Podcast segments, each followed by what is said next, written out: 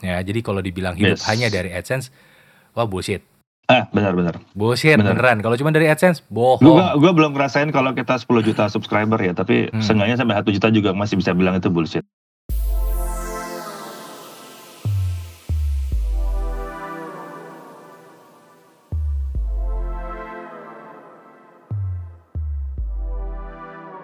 Hai, I'm Wisnu Kumoro and welcome back to my podcast dan di episode kali ini gue pengen menghubungi eh, seorang sahabat sekaligus mentor sekaligus guru. Nah ini paling tepat sih, seorang pak guru ya yang mengajari gue banyak hal Eh, dan juga bersama gue ini eh, apa ya partner kolaboratif yang sangat menyenangkan dan eh, khususnya untuk saat perekaman podcast kali ini gue pengen menyelamati dia karena dia baru aja mencapai 1 juta subscribers di YouTube dan ini adalah sebuah pencapaian yang luar biasa dan gue pengen langsung ngucapin ke dia dan gue udah janjian untuk teleponan dan ngobrol-ngobrol sedikit mengenai dirinya. Jadi gue telepon aja langsung Dedi Irfan. Halo. Halo. Halo, Assalamualaikum. Om, Waalaikumsalam. ini langsung direkam ya? Langsung, oke. Udah. Nih sebelumnya selamat Ah. untuk Bapak atas 1 juta subscribers di YouTube Jagat Review. Luar Terima biasa. kasih. Alhamdulillah nyampe juga. Nyampe juga. Nyampe juga. Lo nggak mau mengucapkan maaf ke sobat HP gitu nggak? Karena sudah berhasil menyalip di tikungan tajam kayaknya. Enggak sekali lagi serius Ay, nih. gimana? Nih, eh, selamat untuk 1 juta subscriber. Karena gue inget banget. eh, setiap pencapaian-pencapaiannya Jagat Review itu juga berimpact bagus buat gue. Waktu itu berapa ratus ribu, dua ratus ribu Oh, ya, 200 200 ribu 200 subscriber, ribu, makan-makan. 200 ribu. Eh, Iya, gue papasan makan-makan. sama istri gue. Ih, calon, calon. Oh, waktu, ya, waktu itu baru belum baru kenal kan. Akhirnya Calon. Orang waktu itu aja masih siapa ya namanya ya? iya. Ada saya jadi malu kenapa jadi bahas saya. Harusnya bahas bapak ini. Teringat teringat sekali soalnya ingat banget. Oh ingat banget makanya memorable banget makanya nanti semoga kondisi lebih baik kita bisa makan-makan ya dan semoga rezekinya bisa diganti. Iya. ya kita sama-sama tertawa mengerti ya. Oke, Om ngomongin tentang Aman. pencapaian. Nih gue gue pengen ngobrolin sesuatu Hmm. yang mungkin nggak eh, nggak pernah dibahas di mana-mana. Gue rasa ya, mungkin ya, gue nggak tahu juga. Bagi seorang Dedi gimana? Irfan, pencapaian terbesar dalam Ah. hidup itu apa sih Om sebenarnya? Hmm, pertanyaan yang bagus tuh. Iya. Eh, gue juga masih mikir pencapaian terbesar gue apa ya. Cuma maksudnya ada beberapa poin di hidup gue yang yang gue rasa sebagai pencapaian gitu ya. Mm-mm. Eh, Satu aja, satu kebanyakan sih satu aja. aja. Mm-mm. Satu aja sih ya terkait sama yang hari ini walaupun nggak tepat sih. Mm-mm. Jadi dari kecil gue tuh emang pengennya jadi reviewer. Tahun 80-an eh, mulai baca-baca majalah fotografi yang gue punya dua opsi waktu itu majalah fotografi yang isi tentang fotografi. Gue suka, tapi entah kenapa gue lebih suka majalah fotografi yang bahas tentang review produknya. itu gue lebih suka lagi. oke, gue bingung gitu kenapa gue suka banget ya. Tapi ya gue suka gitu. Ya akhirnya eh, baca-baca baca majalah luar sih waktu itu dalam mana Oh, ada waktu, iya. itu, waktu itu ya. Modelnya cakep-cakep ya biasanya. Eh, yang di gua nggak kurang sih Oh, sebenarnya. Barang-barang yang cakep. oh barangnya Cuman yang dulu, cakep. Eh barangnya emang dulu cakep-cakep tuh, Om. iya memang betul. dulu tuh saking nggak punya duitnya tuh sampai gua nongkrong di toko buku. Oh. Jadi numpang baca di toko buku Iya, gitu. iya, iya. Eh, terus nanti tiga kali tiga kali mampir ke toko buku belinya cuma sekali sebulan. dimaklumi sekali. Habis itu biar nggak- Iya, habis biar biar nggak ketakar-takar amat ya. Ya gue pindah lagi ke toko buku yang lain. gitu. Oke oke. Berarti ini sebuah pencapaian buat lo ya. Jadi jadi reviewer sampai eh, mencapai yang Yes, sekarang. yes. Ini Iya, salah satu itu pencapaian pencapaian. banget. Oke. Iya, gue pengen banget ngomong ke in your face sama Hmm. beberapa orang yang gue nggak perlu sebut namanya, yang pernah ngetawain gue dulu, bilang mau jadi reviewer tuh mau jadi apa gitu. Ah, ya, ya. I mean, eh, angkatan lo jadi reviewer di tahun 2000-an gitu ya, eh, itu udah ketahuan jadinya apa. Oke. Gue gitu. tahun gue start tahun 99, mimpi dari tahun 80-an, Hmm. itu diketawain terus itu. Diketawain terus sampai tahun 2005 2007 masih diketawain kali reviewer mau jadi apa sih Oke, oke. Gue gue perlu applause sih, gue perlu applause karena ini salah satu orang yang menginspirasi gue untuk tetap gigih di segala kondisi itu adalah Bapak Deddy Irfan. Ya, Kan kita udah pernah beberapa event bareng-bareng, lo cerita tentang lo Yes. dulu gimana kan Om. Dan itu kan juga yes eh, ngebuka mata banyak orang termasuk gue gitu. Kalau ini eh, salah satu orang yang bisa bertransformasi di segala zaman gue nyebutnya. Lo mulai dari cetak, lo ke- kemudian ke digital online dulu kan, media online lah ya, bisa tertulis dibilang, iya media online ha. tertulis gitu kan. Kemudian Mm-mm. eh, akhirnya pindah ke video gitu. Iya. Kemudian juga lo udah nyoba podcast ya kan. Jadi kayak udah lo lo adaptif banget dibandingkan yang lainnya yang ternyata sekarang-sekarang mau ngikutin ya gue nggak bilang telat ya tapi mereka terlanjur tidak tahu bagaimana rootnya sehingga ya tidak bisa mencapai apa yang lo capai kalau menurut gue sih gitu Ya, gue ya gue sih nggak bisa bilang pencapaian gue luar biasa juga sih. Cuma Hmm. maksudnya eh, salah satu yang gue seneng dari apa yang dijalanin sekarang adalah ya selain tadi gue ngejalanin apa yang gue suka itu satu pencapaian tersendiri gitu Hmm. kan. Terus bisa bisa beradaptasi itu yang lo bilang tadi bener sih. Itu salah satu salah satu yang gue juga happy sekali bahwa eh, gue bisa beradaptasi gitu loh. Bisa gue Hmm. bisa buktiin bahwa lo jadi reviewer itu Hmm. masalah konten lo apa, Hmm. bukan masalah eh, medium lo apa. Hmm. Medium lo mah bebas-bebas aja Hmm. medium mau berubah jadi apa ya berubah gitu. Hmm. nih Gitu. tapi kalau medium yang mau berubah jadi TikTok ya jadi TikTok. oh iya lo TikTok juga kan ya Gokil. Ada juga, Ya, ada tapi nggak ada jogetnya ya oke Enggak lah. gue berharap lo bikin eh, mungkin, jogetnya ntar lu mungkin viral kali ya. oh iya itu dia Janganlah jangan. ya kan pakai pakai filter joget-joget gue tunggu gue tunggu nih gua, eh, atau joget-joget. perayaan satu juta boleh tuh Om. Jangan deh. jadi perayaan satu juta jagat review ya ini teman-teman ya yang dengar ini mungkin setuju.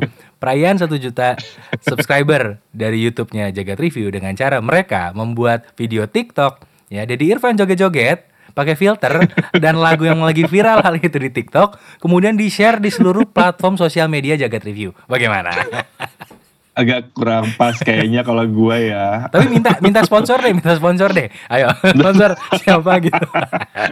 Tolong please jangan ada yang mau sponsor. Aku jadiin bumper lah ini biar lucu. ya, tapi Aduh. tapi tapi nih ngomongin ngomongin tentang eh, sponsor. Ngomongin Mm-mm. tentang sponsor eh, menurut gue ini menurut gue ya, menurut gue Jagat Review adalah eh, apa ya? Kalau gue bilang med- media nggak sih lo nyebutnya berarti media ya om ya? Media, kita media. media ya media Iya. yang pengelolaan sponsornya sangat sangat baik ini ini, ini gue fair-fairan ya gue fair-fairan Eh, Oke. kenapa gue bilang sangat sangat baik karena eh, konten kreator hidup dari sponsor ya jadi kalau dibilang hidup Yes. hanya dari adsense wah bullshit Ah, benar-benar. bullshit Bener. beneran kalau cuma dari adsense bohong Gue gua belum ngerasain kalau kita 10 juta subscriber ya, tapi Hmm. seenggaknya sampai 1 juta juga masih bisa bilang itu bullshit. Bullshit beneran. Apalagi yang di bawah-bawahnya Iya. seperti saya. Sudah pasti bullshit lah ya. Yang bilang AdSense AdSense Iya, itu yes. bohong, paling affiliate. Nah, itu juga kan itu juga kan sebenarnya sponsorship gitu kan, tapi dari dari affiliate Iya. company. Nah, Betul. untuk untuk bisa memanage sponsor dengan sungguh baik, sebenarnya kan butuh pengetahuan manajemen dan juga negosiasi yang apik, eh, Om ya. Ada benernya, Lu belajar kayak gitu dari mana, Om? nggak nggak belajar sih, lebih kayak learning by doing sih sebetulnya ya. Cuman eh part paling besar dari gua mempelajari kondisi ini, maksudnya gua harus ngapain, gue liat gua harus ngapain itu ya dari 10 tahun pertama waktu di media, media cetak. Itu Hmm. gue belajar banyak di situ. Hmm. Eh, kebetulan media yang satu itu memang eh, mengizinkan kalau kitanya mau maju, sok silahkan gitu, mau maju, mau nyobain apa silahkan. Gitu. Hmm. Cuman mau tidak mengerjain apa pun, eh, mau nggak mau ngerjain apa-apa juga mau santai aja, mau sesuai dengan eh, KPI aja ya masih digaji juga gitu. Hmm. Jadi kita punya dua pilihan tuh, mau tetap bergaji atau mau bergaji plus ada eh, pengalaman. Nah gue pilih yang kedua. Oke, oke. gue pilih yang kedua. Jadi kita bebas. Gue bisa bisa nyobain macam-macam. Gue bisa bikin event gue Hmm. bisa ketemu sama orang banyak. Sampai waktu itu keisengan gue nge-pitching event ke tim pameran tuh sampai gue sampai bisa bikin waktu itu kalau nggak salah tujuh eh tujuh apa sepuluh ya? Sepuluh nggak salah.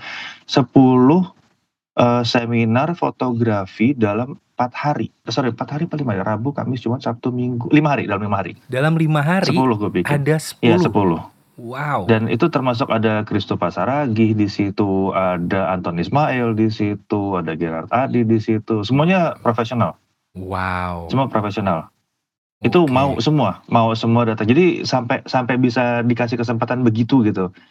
Nah di situ kita mulai belajar gimana cara ngeliatin, eee, partners, gimana ngeliatin, eee, apa, eee, brand menghadapi kita seperti apa, gue belajar Hmm. ulur ta ulur tarik dengan brand mau ngasihnya seperti apa gitu.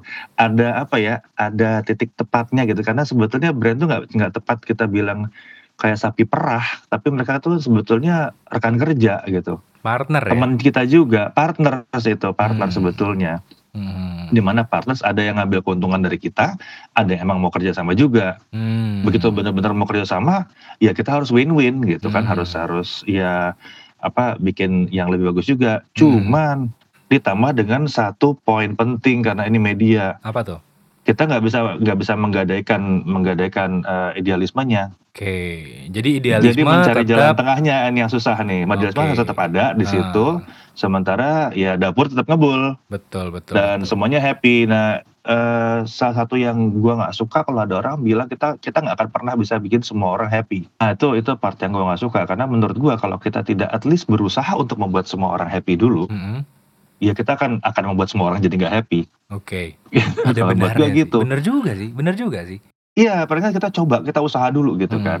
Cre creating itu win-win-win solution itu emang susah, tapi semakin sering kita ngejalanin semakin semakin, eee, bisa nemu gitu. Gue kasih contoh deh, kasih contoh Heeh. contoh yang yang yang yang menarik. Kan banyak yang nanya, "Kenapa sih kok di Jagat, eee, kayaknya barang yang di-review bagus-bagus aja?" Gitu. Heeh. Satu poin yang penting, begitu barangnya jelek, gue tolak, gue pulangin. Nah, itu dia. Itu dia jawaban Jadi saya nggak juga perlu nge-review barang jelek, gitu. Gue nggak nggak perlu nge-review barang jelek, kan gitu kan. Itu juga jawaban Simpel. saya. Iya, jadi lu nggak pernah lihat gue ngejelek-jelekin barang orang gitu. Iya. Buat apa juga gitu Heeh. gue gue buang waktu di situ. Gue benar-benar buang waktu sementara gue bisa nyariin lu barang yang lebih bagus. Itu karena Bapak media ya. Karena media. Karena Bapak Heeh. media, Bapak sebenarnya cuma bisa satu, Pak. Ketika tuh? barangnya jelek nggak usah review, Mm-mm. ya kan. Kalau saya selain karena jelek tapi karena kalau saya nggak suka, saya nggak review. Nah itu part yang kita nggak bisa. Nah, ya kalau media kan nggak bisa. Nggak bisa kan. Iya, itu, itu kita bisa. agak susah Iya. nolak. Jadi Iya. eh, ini beda Iya, ya kan iya, kalau iya, kalau sebuah seorang influencer atau itu itu bisa bikin dengan pola pikir dia sendiri karena itu gue deh ya. saya Mm-mm. ya lu sukanya begitu Iya, gitu kan. betul, betul, betul, betul. gitu Ah. sementara gua nggak bisa bikin kayak gitu nah di sini kita harus lihat dari berbagai macam sisi makanya kita nggak pernah bilang "Eh, ini poin negatif enggak kita bilang hal yang perlu diperhatikan Ya, ya, ya. ya. gitu Ya. Hal yang perlu diperhatikan apa kenapa lu perlu perhatiin perhatiin lu suka apa enggak dengan ini gitu Iya, betul, betul, lu betul. belum tentu nggak suka loh gitu Ah, ah. kayak untuk main game dia nggak gitu bagus siapa bilang ah, nggak- nggak, eh, semua orang maunya ini buat bisa buat main game Oke. Enggak loh, kalau orang tua mau beliin sesuatu buat anaknya, laptop Hmm. buat anaknya, mungkin dia akan nyari laptop yang kalau dijala, yang bisa ngejalanin Premiere kencang tapi game nggak jalan. Bisa Bener loh, juga, bener juga sih. itu bisa banget gitu. Hmm. Makanya kita bilang ini hal yang perlu diperhati, eh, diperhatikan, bukan sepoin negatif Hmm. gitu. Nah Iya, kita dengan kita jalanin kayak gitu, eh, partners juga pada seneng sih, pada suka gitu. Karena memang ya mereka juga nggak mau kok sebetulnya eh, kita bohong ke ini ke viewers kita bohong nggak mau mereka. Oh iya, iya. bohong udah pasti salah lah ya. Bohong udah pasti salah dan pasti nanti salah. nanti ujung-ujungnya kena ke mereka sendiri. Hmm. Percuma. Tapi om, tentang yang Eh. bohong itu, Mm-mm. Emangnya pernah ada om yang bohong? Ah, ya nggak tahu.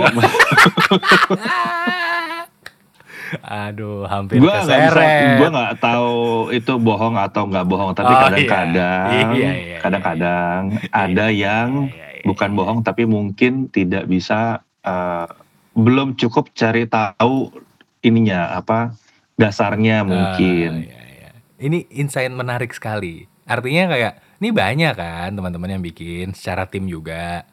Tapi kalau jagat gue Mm-mm. ngerasanya timnya tuh berasa. Jagat sebenarnya secara reputasi udah global. Ini mungkin beberapa teman-teman yang dengar mungkin ya mungkin belum banyak yang tahu, belum terinformasi. Tapi sebenarnya nih teman-teman ya, ini yang ngomong bukan dari Om Deddy sendiri, tapi dari gue ya sebagai saksi hidup gitu. Jagat Review itu secara gua. reputasi sudah global. Member-membernya itu secara global juga punya reputasi pribadi masing-masing bahkan. Bukan begitu Om? Itu ada benernya. Ya. Member gue memang ada Iya ya kan? tim tim kita Ada. emang ada yang punya reputasi global ya. Ya gitu. Jadi eh, makanya nggak heran menurut gue Jagat Review itu secara global juga punya networking sesama reviewer yang sangat-sangat baik. Karena setiap gue traveling sama Jagat Review pasti ada aja reviewer global ya entah itu media entah itu reviewer ngobrol sama seorang Deddy Irfan. Dan gue kadang-kadang gue kadang-kadang kayak ini siapa ya? ini siapa ya? ini siapa ya? gue gak kenal. Gue kan anaknya sangat-sangat bodoh amatan ya. Jangan ditiru ya. Tapi temen lu banyak banget om ya secara komunitas global ya. Dan gue ngeliat kayaknya cuma lu doang yang kayak gitu. Nih gue gak tahu yang lain ya tapi iya gak sih? Kayaknya lu Indonesia doang ya. sih Indonesia ya. Untuk untuk Indonesia ya. Ada benernya sih. kayaknya ada doang. benernya. Soalnya gue berawal dari salah satu hal yang gue nggak suka juga ada ya, apa sih salah satu hal yang jadi eh, yang gue kejar juga adalah gue nggak suka kalau dibilang reviewer Indonesia itu eh, reviewer kelas 2 atau kelas 3 kalau mau cari yang hasil yang bagus tuh harus yang keluar gitu oke itu gue nggak suka sama sekali kayak Hmm. begitu. Apa bedanya kita orang mereka orang? Nah tapi untuk tahu bener nggak sih? Kan mesti balik lagi ya nggak bisa cuma marah doang gitu ya. Betul betul. Nggak bisa cuma kesal doang gitu. Eh, bener nggak sih sebetulnya eh reviewer Indonesia itu nggak setara sama mereka? Ya temenin dong siapa itu mereka gitu kan. Betul. Berteman lah ya. Gitu ditemenin. Berteman berteman. Ya cari cara buat ketemu. Ya kebetulan adalah caranya buat ketemu kan. Hmm. Eh, acara-acara internasional ya udah coba kenalan tim-tim mana beberapa tim yang ajaib kan kayak tim Jepang itu ajaib-ajaib oh itu ajaib dan mereka baik sekali. Baik baik banget udah Ya, uh, udah baik ajaib baik banget, banget dan baik pengetahuannya banget. ternyata jauh banget gila itu jauh banget. Iya. yang ngebantuin handphone gua waktu hilang mereka loh. Oh iya ya di Barcelona. Kan di acara sempat hilang iPhone gua. Oh iya iya, iya, eh, iya. sempet hilang nggak tahu diambil siapa ya dari jas saya Mm-mm. tiba-tiba ketemu deket pintu masuk. Nah itu yang nemuin orang Jepang. Iya mereka memang baik, baik banget, sih. banget baik banget. luar biasa luar biasa. Ya, ya, ya. baik banget. Nah itu ya belajar ketemu sama mereka ngobrol sama mereka gitu main sama mereka. Jadi ya deket aja. Jadi ngobrol-ngobrol. Akhirnya tahu oh standarnya segini. Suka kaget sih sama standarnya emang tinggi banget. Gitu. Oke. tapi pelan-pelan mencoba untuk dicerna ah bisa kok sebetulnya dibawain gitu Oke. standar tuh kayak gini gitu tapi terlepas dari itu ya terlepas dari itu pola pikirnya yang luar biasa banget jadi dan mereka punya spesialisasi ada yang spesialisasi silikon khusus ada yang spesialisasi bass khusus ada yang spesialisasi buat gaming khusus gitu Oke oke oke. Dan dan memang dedikasinya kuat ya. Wah kuat banget Kuat kuat, banget banget, ya. dalam sekali Berarti berarti kalau gue gue tangkep ya. Memang ternyata market Indonesia pun sebenarnya itu kalau ditanya Mm-hmm. secara eh, kesiapan belum siap untuk menerima ibaratnya yang sampai kalau ibaratnya detail, Detail- ya, detail partikel ya. Iya, sekecil detail tinggi, itu iya. mereka belum siap gitu ya. Masih nerimanya yang bongkahan-bongkahan besar dulu lah ya gitu. betul Eh, belum siap cuma menerima ada partikel menyenangkan sih kecil. sudah sudah semakin banyak yang bisa terima Oh, itu yang enak sih Oke. udah semakin banyak yang bisa terima ketimbang dulu ya udah semakin banyak yang bisa terima udah cuma problemnya banyak ya nih, yang teredukasi. Iya, problemnya kita berada di antara yang udah bisa terima dengan yang terimanya masih setengah-setengah. Nah, yang terima yang setengah-setengah ini biasanya cocok logi. Ah, Oke. Begitu dia cocok logi kita bermasalah. Aduh, dia cocok logi kan. Oke. Ngelurusinnya repot. tapi tapi itu juga jadi masalah sih cocokologi ini karena sebenarnya teknologi nggak bisa dipakai dengan cara kayak gitu. Gue gue selalu bisa, bilang, gue, bisa. gue selalu bilang kalau memang taunya cuma segitu, lebih baik diakui memang cuma tahu segitu, nggak perlu ditambahin dan nggak perlu dikurangin eh, karena nanti jadi cocokologi gitu. Eh, ya kalau emang tahu segitu benar. ya segitu aja gitu. Itu itu dasar gue kenapa gue bikin segmen namanya What We Know So Far karena yang gue tahu ya cuma segitu gitu. Gue nggak mau cocokologi. yang gue tahu cuma segini dan ya emang segini. Jadi nanti kalau gue tahu lagi, gue bikin lagi video baru kan lumayan adsense-nya, meskipun nggak kebantu Lumayan. gitu. tapi tapi justru justru itu yang membantu seseorang untuk bisa maju pada saat Hmm. dia menyadari bahwa eh, dia belum tahu apa-apa. Itu Iya. juga yang bikin gua kekeh bahwa tim gua itu harus pernah gue bawa ke luar negeri untuk acara di luar negeri. Iya. Gue kekeh banget itu harus terjadi. Entah gimana caranya, ya kita setting caranya gimana. Waktu itu kan tim bisa sampai 12 orang berangkat Hmm. ke luar negeri gitu kan. Karena gue bilang, lu jangan sombong dulu ya, di atas langit itu ada langit, dan di atasnya ada langit lagi. Betul. nggak bisa gitu lo harus tahu bahwa lo tuh nggak ada apa-apanya mungkin lo di Indonesia dibilang katanya tim lo paling gila. Mana? Enggak sih gue bilang. Hmm, hmm, biasa aja hmm. belum nyampe kita gitu belum Iya. nyampe ada yang lebih jago lagi Iya. ya tapi kan gue perlu gue nggak perlu bilang ya waktu itu sama anak-anak itu bahwa yang lebih yang lebih jago lagi itu udah mulai 20 tahun yang lalu gitu. tapi ya, tapi kan resultnya sama ya lebih jago gitu aja Resultnya intinya. sama, Ah, ya ah, ah, artinya ah. saya sama tetap Iya, lebih iya. jago gitu. Karena internet tuh bikin semua jadi beda sih om. Maksudnya orang yang udah 20 tahun lalu mulai lebih dulu sama orang yang baru mulai kemarin itu berkompetisi di kolam yang sama. Jadi Betul. itu Betul. itu bikin sebuah persaingan yang sebenarnya kalau dilihat-lihat wah nggak adil banget ya gitu sebenarnya. Tapi juga Hmm, somehow ya, in a way ya, in ya a way. in a way jadi nggak adil banget. Tapi somehow itu jadi menarik banget. Menarik banget karena Betul. Meskipun betul. lo baru mulai kemarin, lo punya chance yang sama dengan yang 20 tahun lalu mulai. Jadi kayak, wah dibilang adil, tidak adil, tapi chance-nya sama. Kok jadi terasa adil? Jadi gue kayak, internet tuh bener-bener membuat opportunity sebegitu luas, tapi juga sebegitu kejam kalau buat gue ya. Eh, Setuju itu, gue setuju itu, banget. Itu, itu kejam banget Setuju gitu. banget. Itu kejam banget loh menurut gue. Jadi ini gambaran buat teman-teman eh, yang mungkin nih. Nah, yang- itu itu bikin bikin masalah loh di jagat loh. kenapa? Bahwa kita punya punya beberapa orang yang punya ekspertis sudah belasan tahun. Hmm. eh ya tim gue kebanyakan belasan tahun ekspertisnya, cuman Hmm. gue mungkin 20 21 22 tahun lah di sini Hmm, gitu ya. hmm, hmm. Eh, cuman buat buat tim gua dan gua itu jadi beban sebetulnya. Pada saat kita membuat satu yang seperti itu apakah kita buat ini terlalu cetek atau enggak? Oke, lo, lo lo masih berpikir begitu ya? masih masih terus gitu. Jadi eh, apa yang kita bisa bawa dengan ekspertis kita ke sini? Oke, itu selalu harus dipikirin di setiap kali kita bikin harus harus harus pikirin.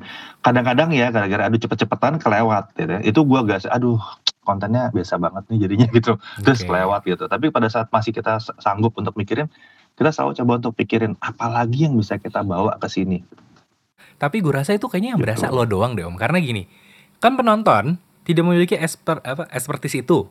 Jadi mereka tidak berekspek mendapatkan itu, kan gitu ya? yes Kan itu ekspektasinya dari lo bisa memberikan itu kan ya maksudnya.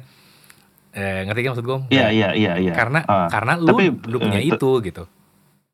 Ya, jadi tapi menurut gua eh, akhir-akhir ini justru itu yang membantu kita untuk bikin diferensiasi, eh, di- diferensiasi jadi agak Hmm. beda gitu. Ya ya ya, ya. bener juga sih, bener juga. Karena Twistnya agak beda, pandangannya agak beda gitu jadinya. tapi pertanyaan gue Iya. cuman yang penutup nih om sebelum tidur. Ya karena ini udah, karena ini udah malam ya kita abis ini tidur kan. Oh, em- emang gua tidur? Ah, saya sih nggak mau tahu bapak abis ini ngapain. saya sih nggak mau tahu detailnya, saya tidak membayangkan. Tapi yang jelas saya sih kayaknya abis ini mau tidur. Ya ngakunya Oke, segitu. Siap. Ngakunya gitu. Padahal main game. Jadi, eh, ya gue mau nanya, what next bagi seorang Dedi Irfan dan jagat reviewnya? Karena ini pencapaian udah satu juta subscriber.